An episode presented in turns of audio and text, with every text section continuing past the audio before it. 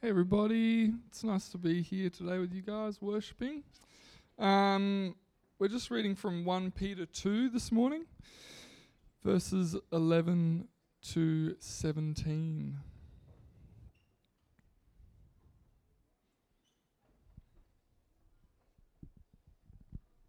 We all got it? Cool.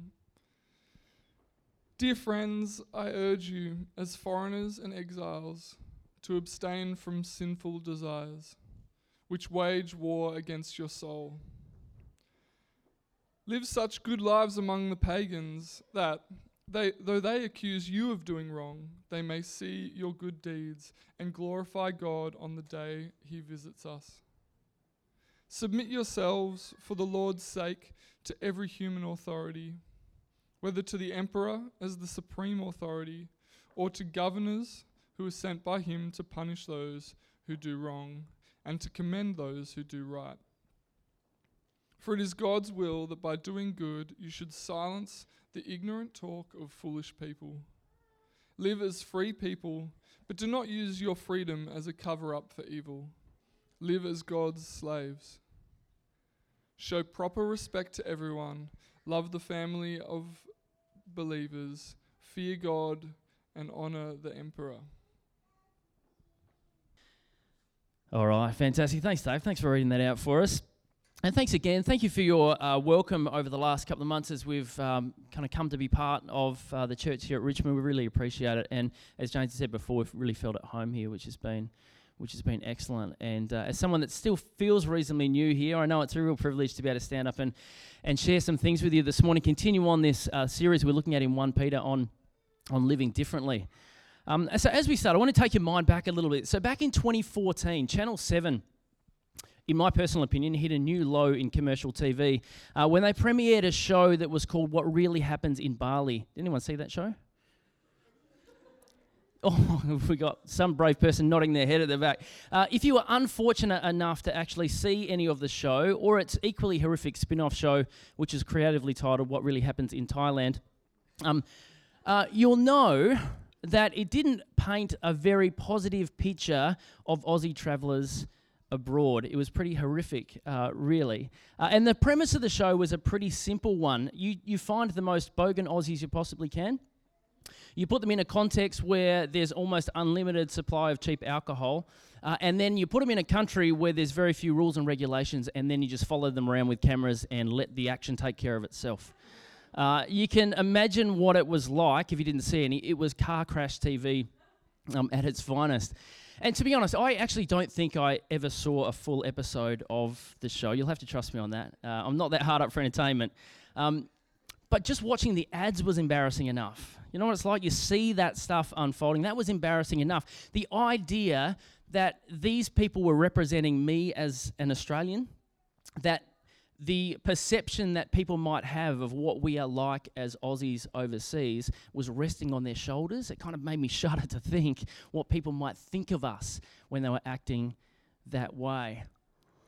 I wanted to sit them down and give them a stern talking to. Like, if you're going to represent me, in a context like that, in a different culture, in a different country, then please just pull your head in and stop acting like idiots. Because their behavior, their action, the way they went about life was far from being, you know, winsome or attractive in any way. It was actually the opposite. Their actions, their behavior, their way of life just came across as, as repellent. It was pushing people away. Now, I've got to be a little bit careful not to jump too quickly to the parallels with our passage that we're looking at today in 1 Peter, uh, because let's make this very clear from the start. Peter is not addressing Aussie bogans in Bali, right? That's not, that's not our passage this morning. But as we've just heard, as Dave just read out, he is addressing his audience as foreigners and exiles.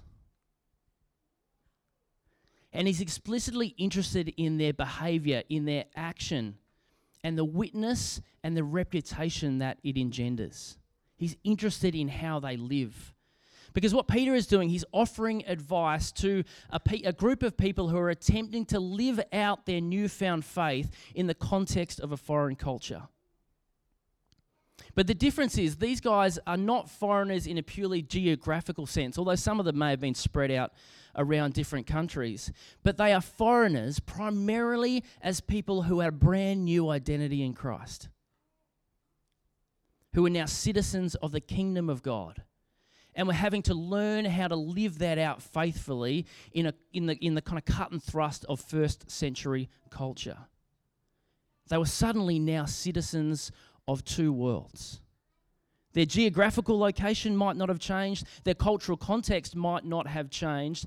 They were still citizens of the Roman Empire. That is where they lived.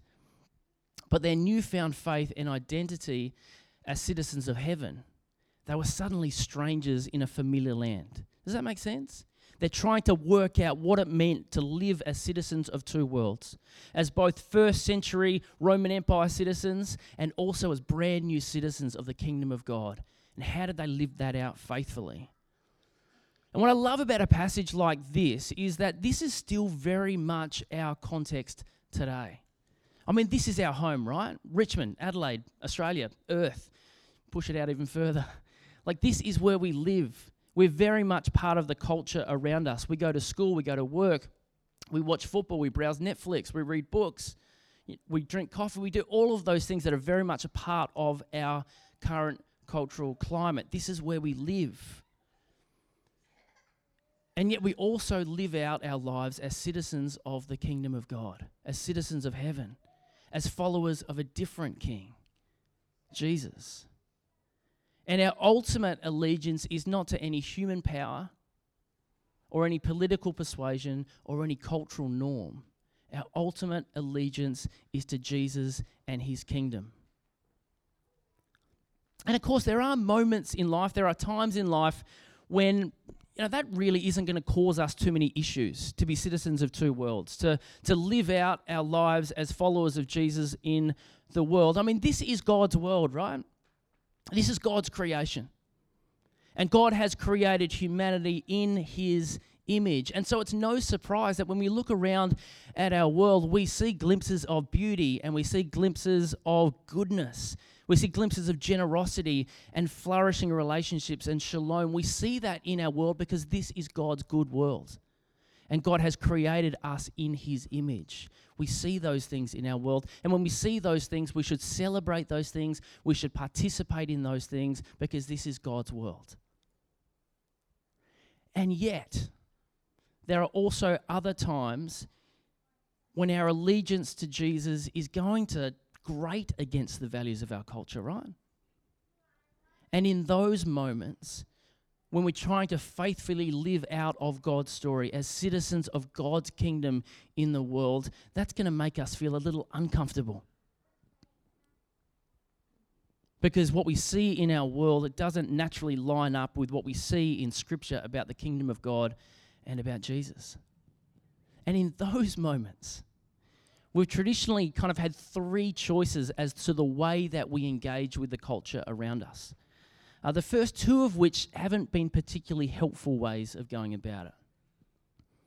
So, the first posture that we can adopt as we seek to think about how do we, as citizens of God's kingdom, engage with the culture around us, the first one is a posture of rejection. We can just kind of reject what we see out there in the world. And this can take the form of a couple of different things.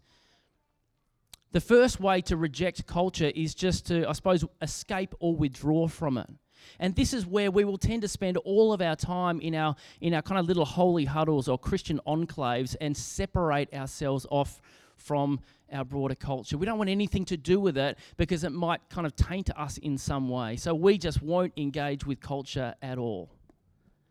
But traditionally that hasn't been a very helpful way of going about engaging culture because we never get a chance to actually get in the cut and thrust of it. And that is not our calling. Our calling is actually to engage with the broader culture around us.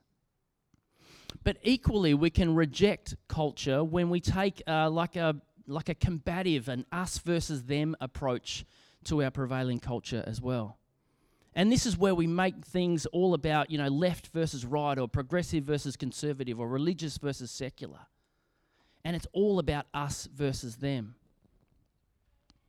And as we've discovered kind of recently uh, from a certain rugby player engaging on Twitter, this doesn't go down too well either, does it? To approach culture that way, to reject by taking a combative approach.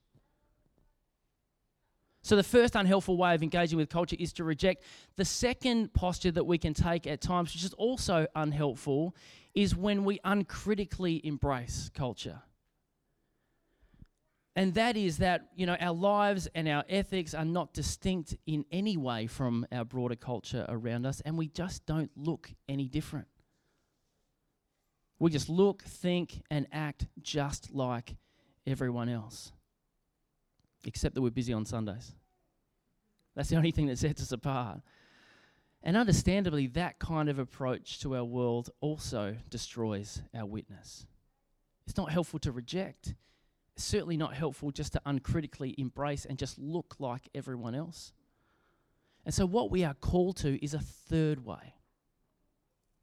A third way, and that's to hold these things in a delicate balance, a cultural tension, if you like we are called to engage faithfully in our world.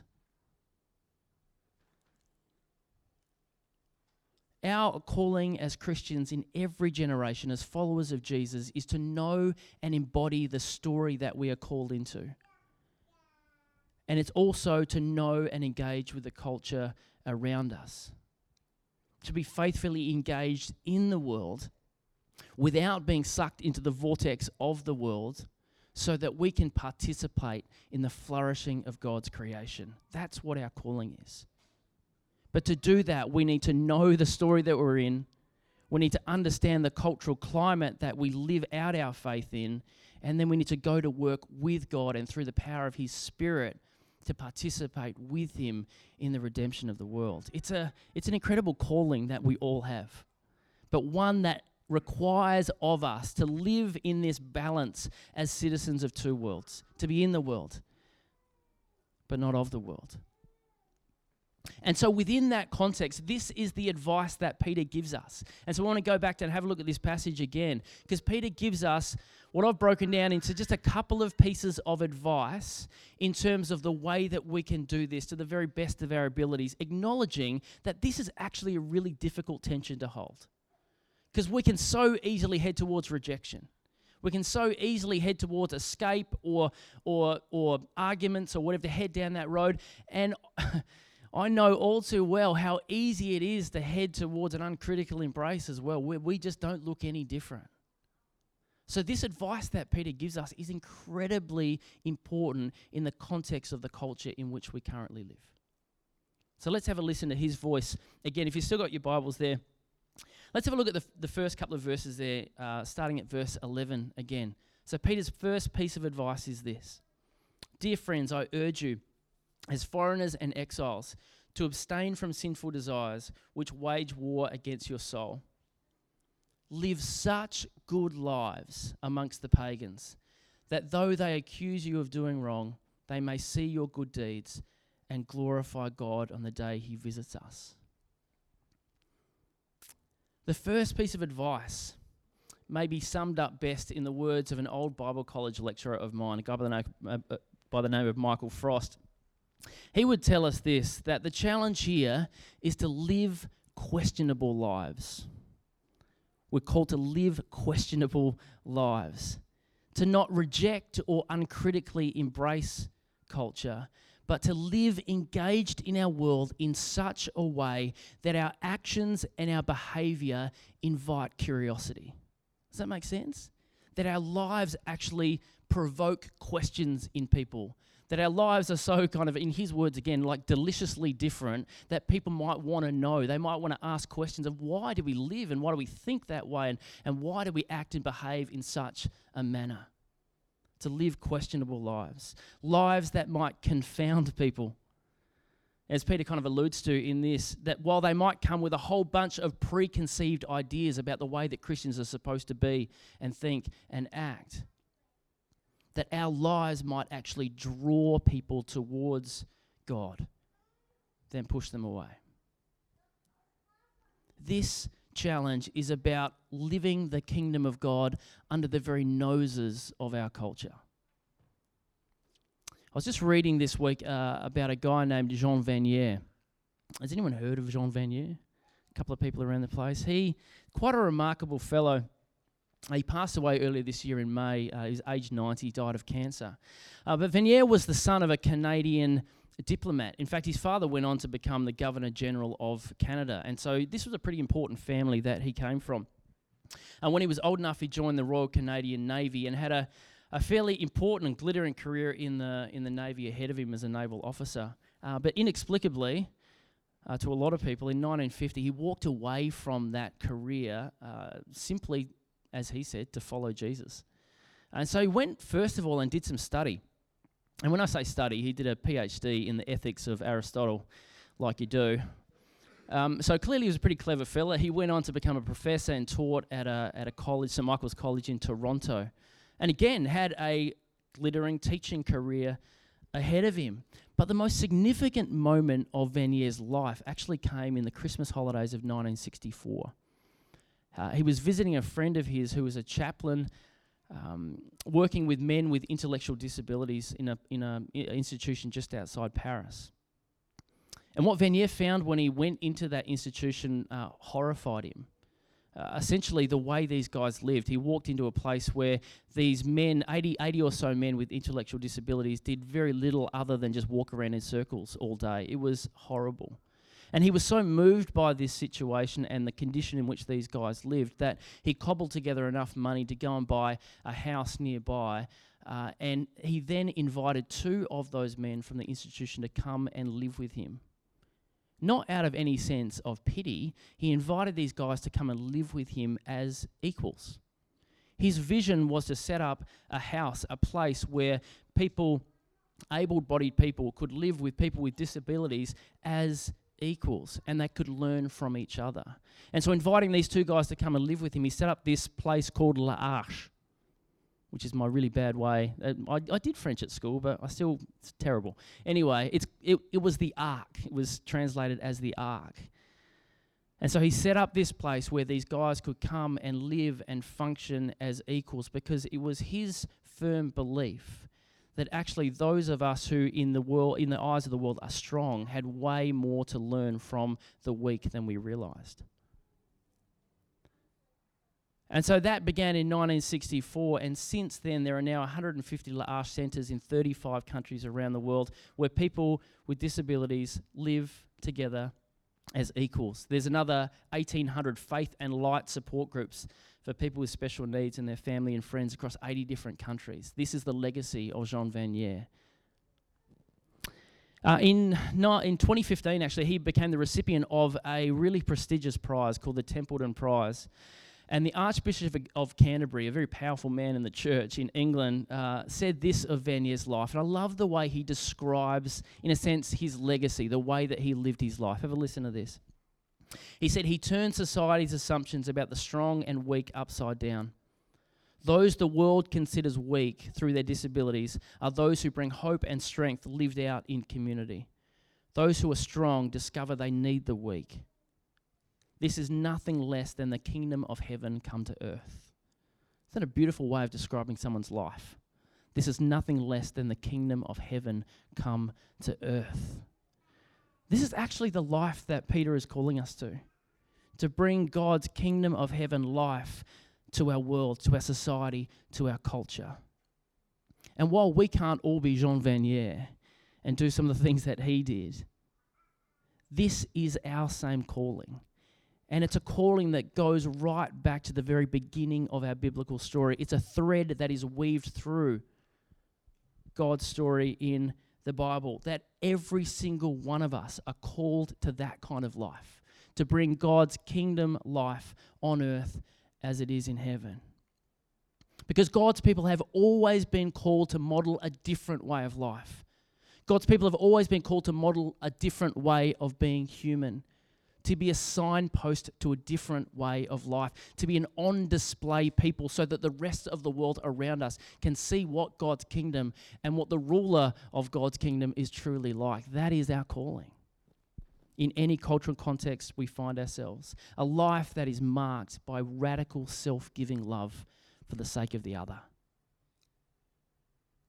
And so when Peter talks in this passage about abstaining from sinful desires, he's not kind of telling us to just follow the rules and, and do the, all the things that we know are right and good. This is about living an on display, exemplary life that we might point people to Jesus.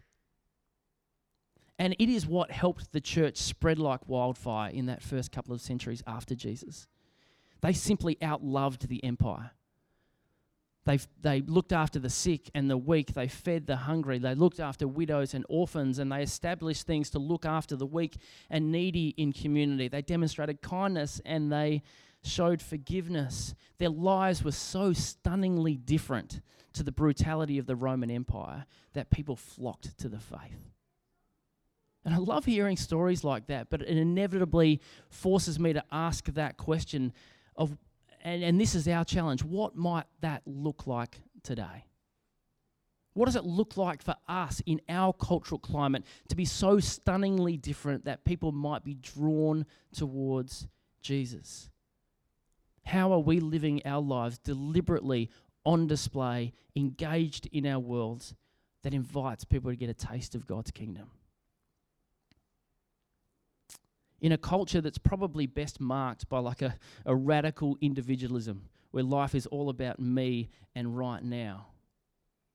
How do our lives stand out as so exquisitely different that people around us might find our lives and ultimately our faith compelling?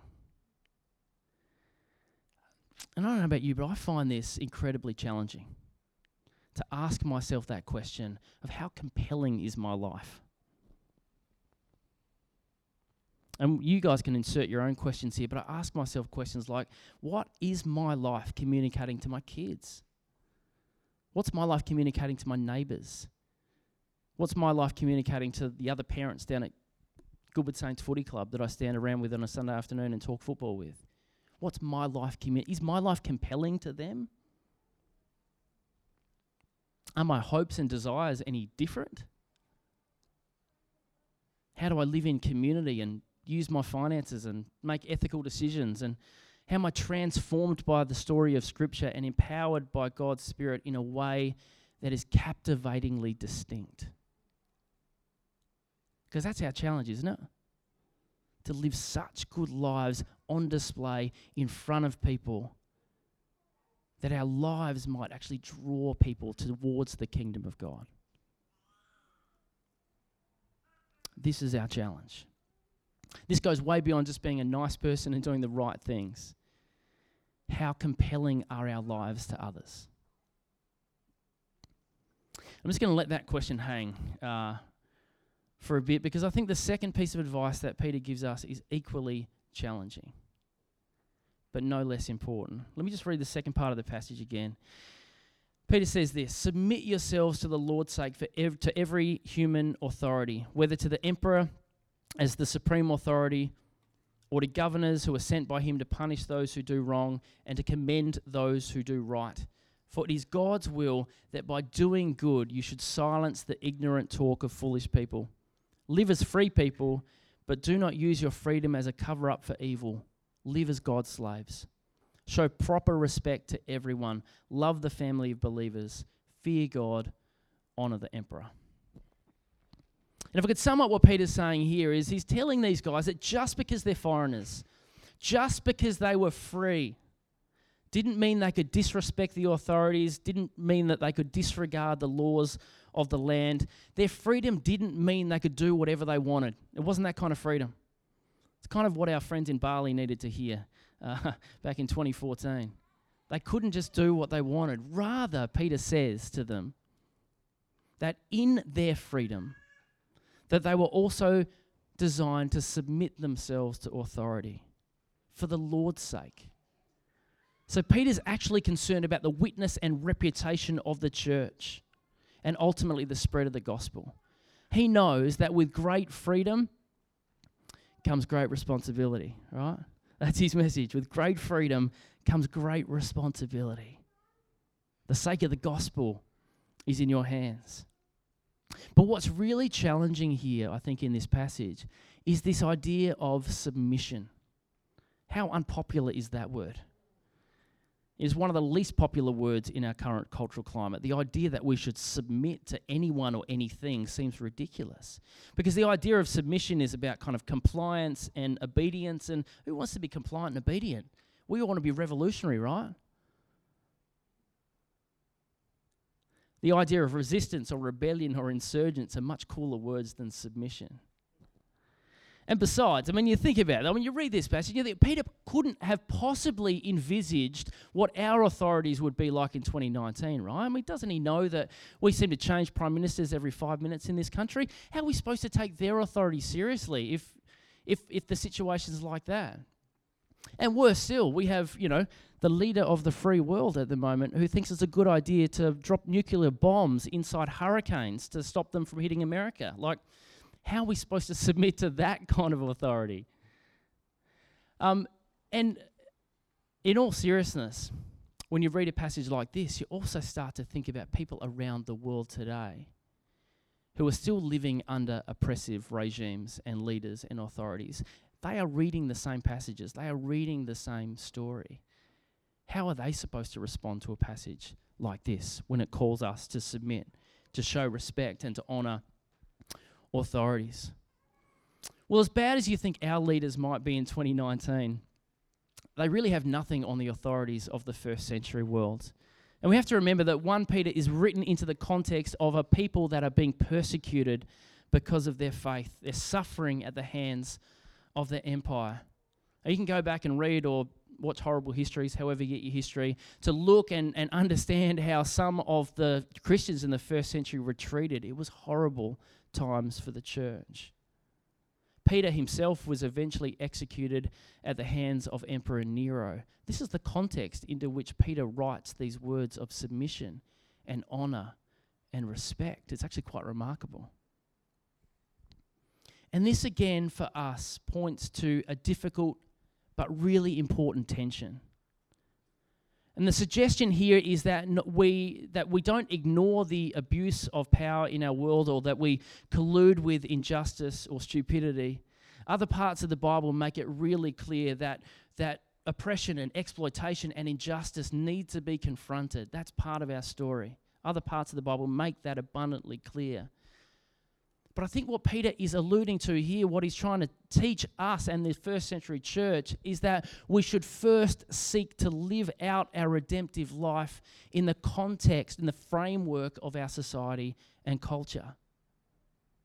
In other words, from the outset, the Christian community wasn't established to be a revolutionary political power, but to shape the world through a grassroots redemptive movement. Does that make sense?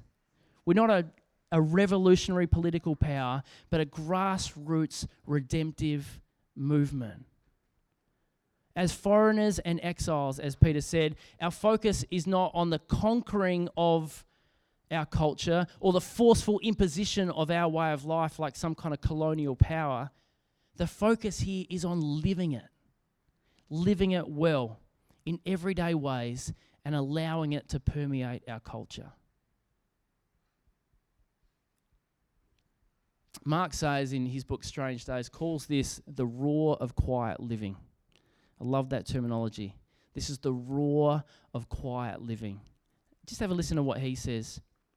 He says, I believe that throughout that though our current global movement is in so many ways different from the early churches, this kind of life is the way forward to live ordinarily and quietly, work with our hands, embrace the rhythms and realities of daily life is seemingly mundane. However, it's actually how we engage in the great spiritual battle against the flesh and the powers and principalities. One could be fooled by such a quiet life. Yet, when tuned to a heavenly frequency, such a life resounds with a mighty roar. For it's a call to live as the church, a creative minority who live in the world but experience it in a profoundly different way, a way shaped by redemptive dislocation. I love that's a, that's a beautiful way of describing what our calling is as the church.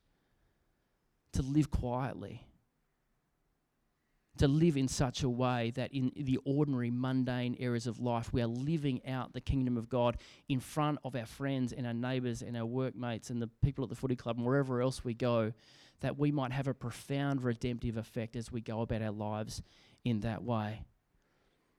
And I know we love the spectacular. I love the spectacular. I love hearing stories of, you know, Martin Luther King and the civil rights movement and William Wilberforce and the abolition of slavery in the British Empire and you know Dietrich Bonhoeffer in World War II. I love hearing those kind of spectacular stories of people who have who have been who have done incredible incredible things in really demonstrative ways. But most of us aren't called necessarily to the spectacular or to the revolutionary. But we are called to an everyday posture it might be far less dramatic, but it's no less important. To go about quietly living out the kingdom of God in front of our friends and neighbours. To love and raise our kids. To work our jobs to the very best of our abilities. To practice community. To love our neighbours. To be generous and kind. To be faithful in the mundane parts of life to play our small part in the grassroots redemptive movement that is the kingdom of God. This is our calling. And I have to be reminded of that all the time because I love the spectacular and I love to think about changing the world in really spectacular ways. And yet, the world changes, the world is shaped when we, as God's people in community, live out the kingdom of God in front of our community. And we can do all the spectacular things in the world, but unless we do that in the ordinary, mundane, everyday parts of life, then we're going to push people away from the kingdom rather than draw them in. Let me finish with this. In the, I'm on social media like everyone else, and in the, you know, in the sad, bad, and you know, ridiculous that comes across social media. Occasionally, there's like a little semblance of wisdom, and there's a voice that breaks through all of that ridiculousness to offer me some wisdom. One person for me in that realm is a guy named Eugene Cho, who is a pastor in uh, Seattle in America, has been a pastor, set up a charity called One Day Wages, One Day's Wages, and, and he's one of these voices that every now and again it filters through on my social media feed, and I think, wow, that is spot on. Let me just finish with a couple of his pithy little thoughts as we finish today. He says this In our culture, we can be so obsessed with the spectacular. But what if God has called us to small, ordinary, mundane things? May we still be faithful. May we still go about such things with great joy and love. And this one last one. We long for justice to run like a mighty river but often it begins with a trickle. Be that trickle. Seek justice, love kindness, walk humbly. Let's just pray together. God, we thank you so much for the opportunity to be here together as community and to be reminded of the calling that you have on our lives to be people who live out your kingdom life on display for the world to see. And Father, as we think about the advice that Peter has given us today, may you help us be those kind of people. Empower us by your Spirit to live such good lives, such lives that are, are distinctly different than the world around us, that people might be drawn towards the way of life that you have called us to. Help us to be a different model of what it means to be human. Help us to be a different model as an individual and as a community of what thriving life looks like so that others might get a taste and see how good your kingdom is. And Father, within that too, help us to, to not get caught up with the spectacular, but to commit, our commit ourselves in every way in the ordinary, mundane, everyday parts of life to live out that kingdom in really practical ways. Show us this week what does that look like in our workplaces, at school, with our neighbours, in the community, to love, to be generous, to be kind, to show forgiveness in a way that is compelling for others. Father, we know that as we set out on this calling, and this life that you have given us. We desperately need your help and we need each other. So help us through your Spirit. Help us through the community you've put us in here at Richmond to live out that life to the very best of our ability. We commit these things in Jesus' precious name. Amen.